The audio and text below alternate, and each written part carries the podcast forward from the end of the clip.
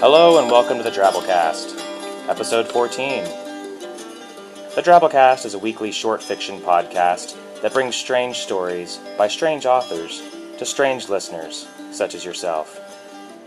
I'm your host, Norm Sherman. I want to start off today's story with the first ever Drabblecast Poetry Corner. It's the Drabble Poetry Corner. If you've got a drabbly poem that you're just dying to share with the world, send it in. I'll throw it on. Even better, if you want to read your own poem yourself and send it to me at goatkeeper at hotmail.com as an MP3, that'll be even cooler. Otherwise, I'll probably just end up reading it with a pretentious, quasi British accent thing. So, there you go. Today's poem is The Lost Pirate by Lindsay Anderson.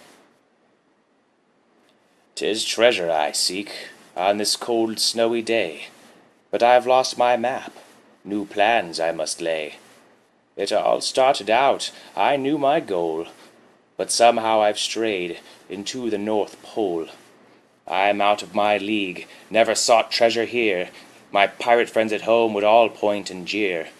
If they knew what I've done, that I've lost my way, that there's no chance I'd find treasure today. I long for the palm trees, the warm ocean breeze, but I'm catching a cold. Listen to me sneeze. The snow falls heavy, it fills me boots. There aren't even any enemies in sight to shoot. What am I doing? Why am I here? I should be at home, by the fire, drinking beer. No wandering alone. But wait, what's this I see? A giant red X on the ground before me. I start to dig, my fingers are numb. Perhaps it would be worth it to lose a frostbitten thumb. If the treasure be jewels, silver or gold, tales of my success would never go untold. I could afford that new compass and that new map, some fine leather boots and a three cornered hat. As I dig even deeper, snow to my beard, I begin to rethink what I'm trying to do here. How will I get this treasure to me, ship? And where is the treasure? I've been digging so long, so long and fervently, but wait, I hear it calling. The treasure, it's calling to me from somewhere, somewhere in the ground. Calling me to find it, obtain it, make it mine, mine, I say. I drop the shovel, fingers in the frozen ground, grasping, grasping. It's louder and louder still. I want the treasure. But I realize, too late, I've sealed my own fate. The hole is too deep, the walls are too steep, and the snow's falling harder, and the sky grows darker. I'm with Lindsay. Screw rhyme schemes.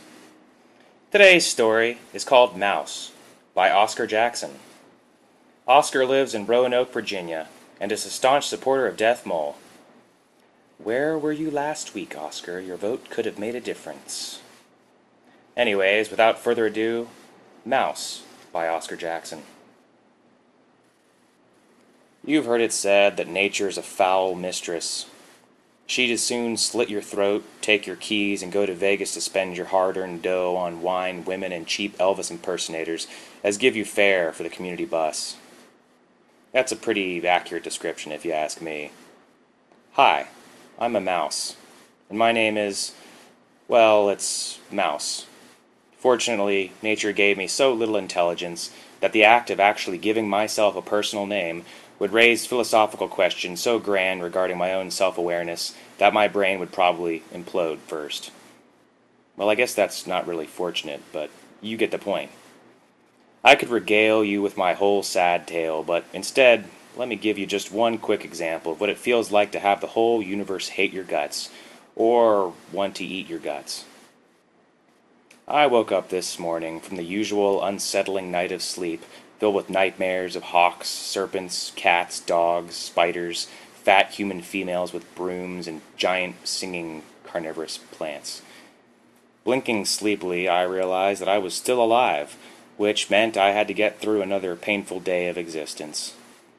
Briefly, I contemplated trying to chew through my own chest cavity to end it all, but realized almost immediately that to do so would require a neck, which I don't have. Rolling off the large pile of round pellets that had erupted from my hindquarters during the night, no doubt during some moment of nightmare peril, I peeked out from the three week old instant Thai noodle box that was my latest home. The place smelled like baby diapers, rotten whale bile, and cabbage, but I really couldn't be picky. I just hoped the smell would keep predators off. The agenda of the day was pretty much the same as every day look for food, try not to die, find a female mouse that didn't look like it had been beaten with an ugly stick, but hey, who can be picky these days, huh? First things first, though, I had to find some grub. Darting from my nest, I hurried to the remains of an old fake Christmas tree. Shaking with fear already, I panted silently, visions of grisly death flitting through my mind. Suddenly, I caught scent of what the lowest of the low would consider food. It was definitely old and rotten, but my mind can only categorize things into edible and inedible. There's not much that fits into the inedible list, so it was quite easy for me to ascertain that whatever the aroma was, it was in the running for the first meal of the day. Following my nose, which happened to be agitated at the time by my own fur, I hurried toward the scent. At long last, after many panted stops, I arrived at a place where I could survey a broad area and see the source of the enchanting smells. It was none other than an old slice of pizza pie. To call it a slice, I guess, is a bit of exaggeration. What it was really was the remains of a molding piece of crust, with bits of what have may have been once called cheese, now more hair, flecked all over it. There were no visible pieces of meat left, but it was likely that the protein rich grease from the flesh of some beast had been soaked up by the bread at least. Twitching uncontrollably from ravaging hunger, I hurried toward the prize. Upon reaching the pizza, I grabbed a mouthful and hurried to the nearest shelter, a broken high chair. Rapidly chewing the food, I could feel another bout of acid reflux kicking in. God, not again, I thought. Seriously, what does nature expect me to do? Try to forage a well balanced diet? I don't think so. So I swallowed back the pain and the last remains of my meal and scampered back to the pizza again. After several trips back and forth, my belly gorged on mold and bread, I was ready for the next part of my to do list. Fortunately, I have quite the knack for hearing and smelling, and was already aware of an old alley cat that was lounging on the mat in the front of the pizza place. I didn't know the cat's name, but I knew it had killed countless family members. Some had been for nourishment, but for the most part, the cat just liked to kill things. It had been blessed with lightning quick speed, a mean temperament, claws, and fangs, all of which it uses pretty much exclusively to dismember anything that looks like me. To say I had enough sense to get out of there pronto isn't exactly fair. You see, I'm a mouse, and I'm pretty much programmed to run from anything that moves or could potentially move. Us mice are big fans of things that stay still, with the exception of giant carnivorous plants. For the next several hours, I ran from one hiding place to another. On occasion, I stumbled upon some morsel of food, but for the most part, I pretty much just practiced scampering.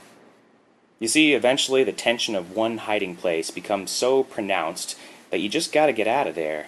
It's like even the wall might come to life and try to eat you. So you scram and you try to find a place with a nicer looking wall.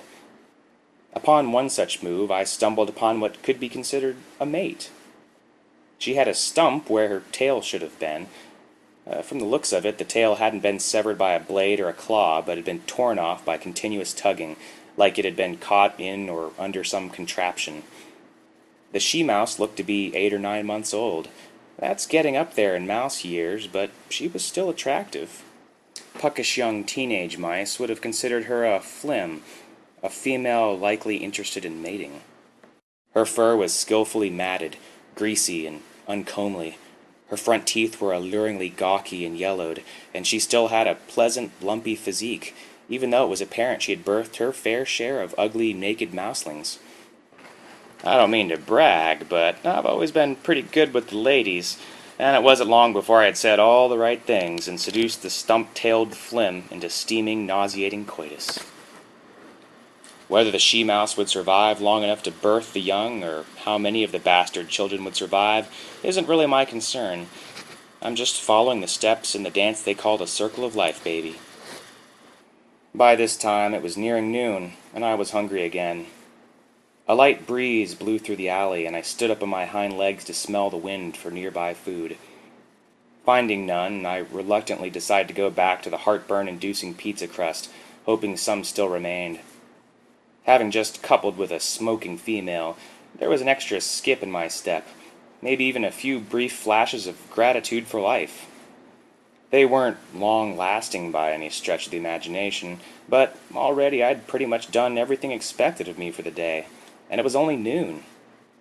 Proud of myself, I figured I'd grab another bite to eat and then head back to the box of Thai noodles and call it a day.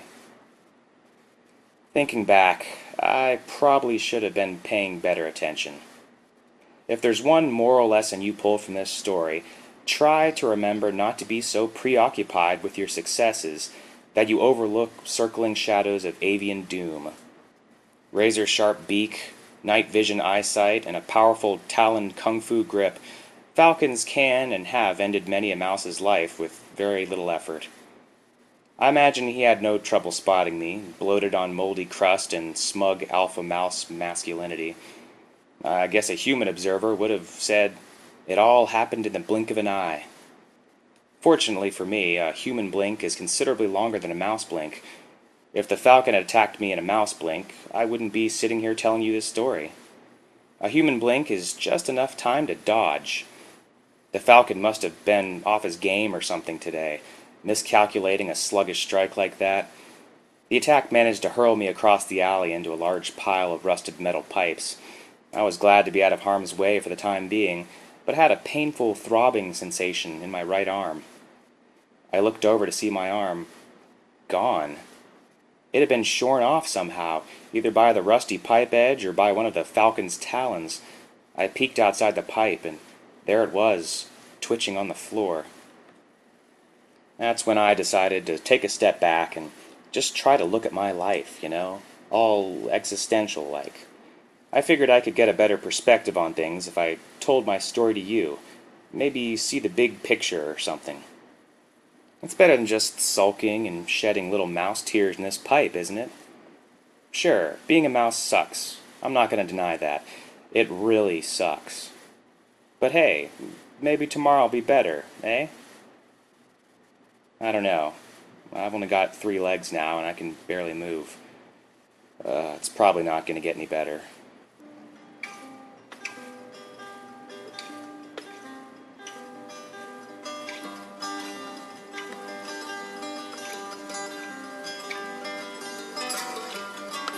Well, that was our story. I hope you liked it. That's all for this week. Tune in next week for episode 15 of the Drabblecast. In the meantime, check out normsherman.com for some sweet tunes, and if you're over 18, check out flim.com for some sexy adult female mouse pictures. I'm your host, Norm Sherman, reminding you to watch out for walls and giant carnivorous plants, especially the ones that sing. Waitress turns chairs upside down. Piano player picks up his tip jar and drink, and the bartender shouts last round. An hour ago, this place was loaded.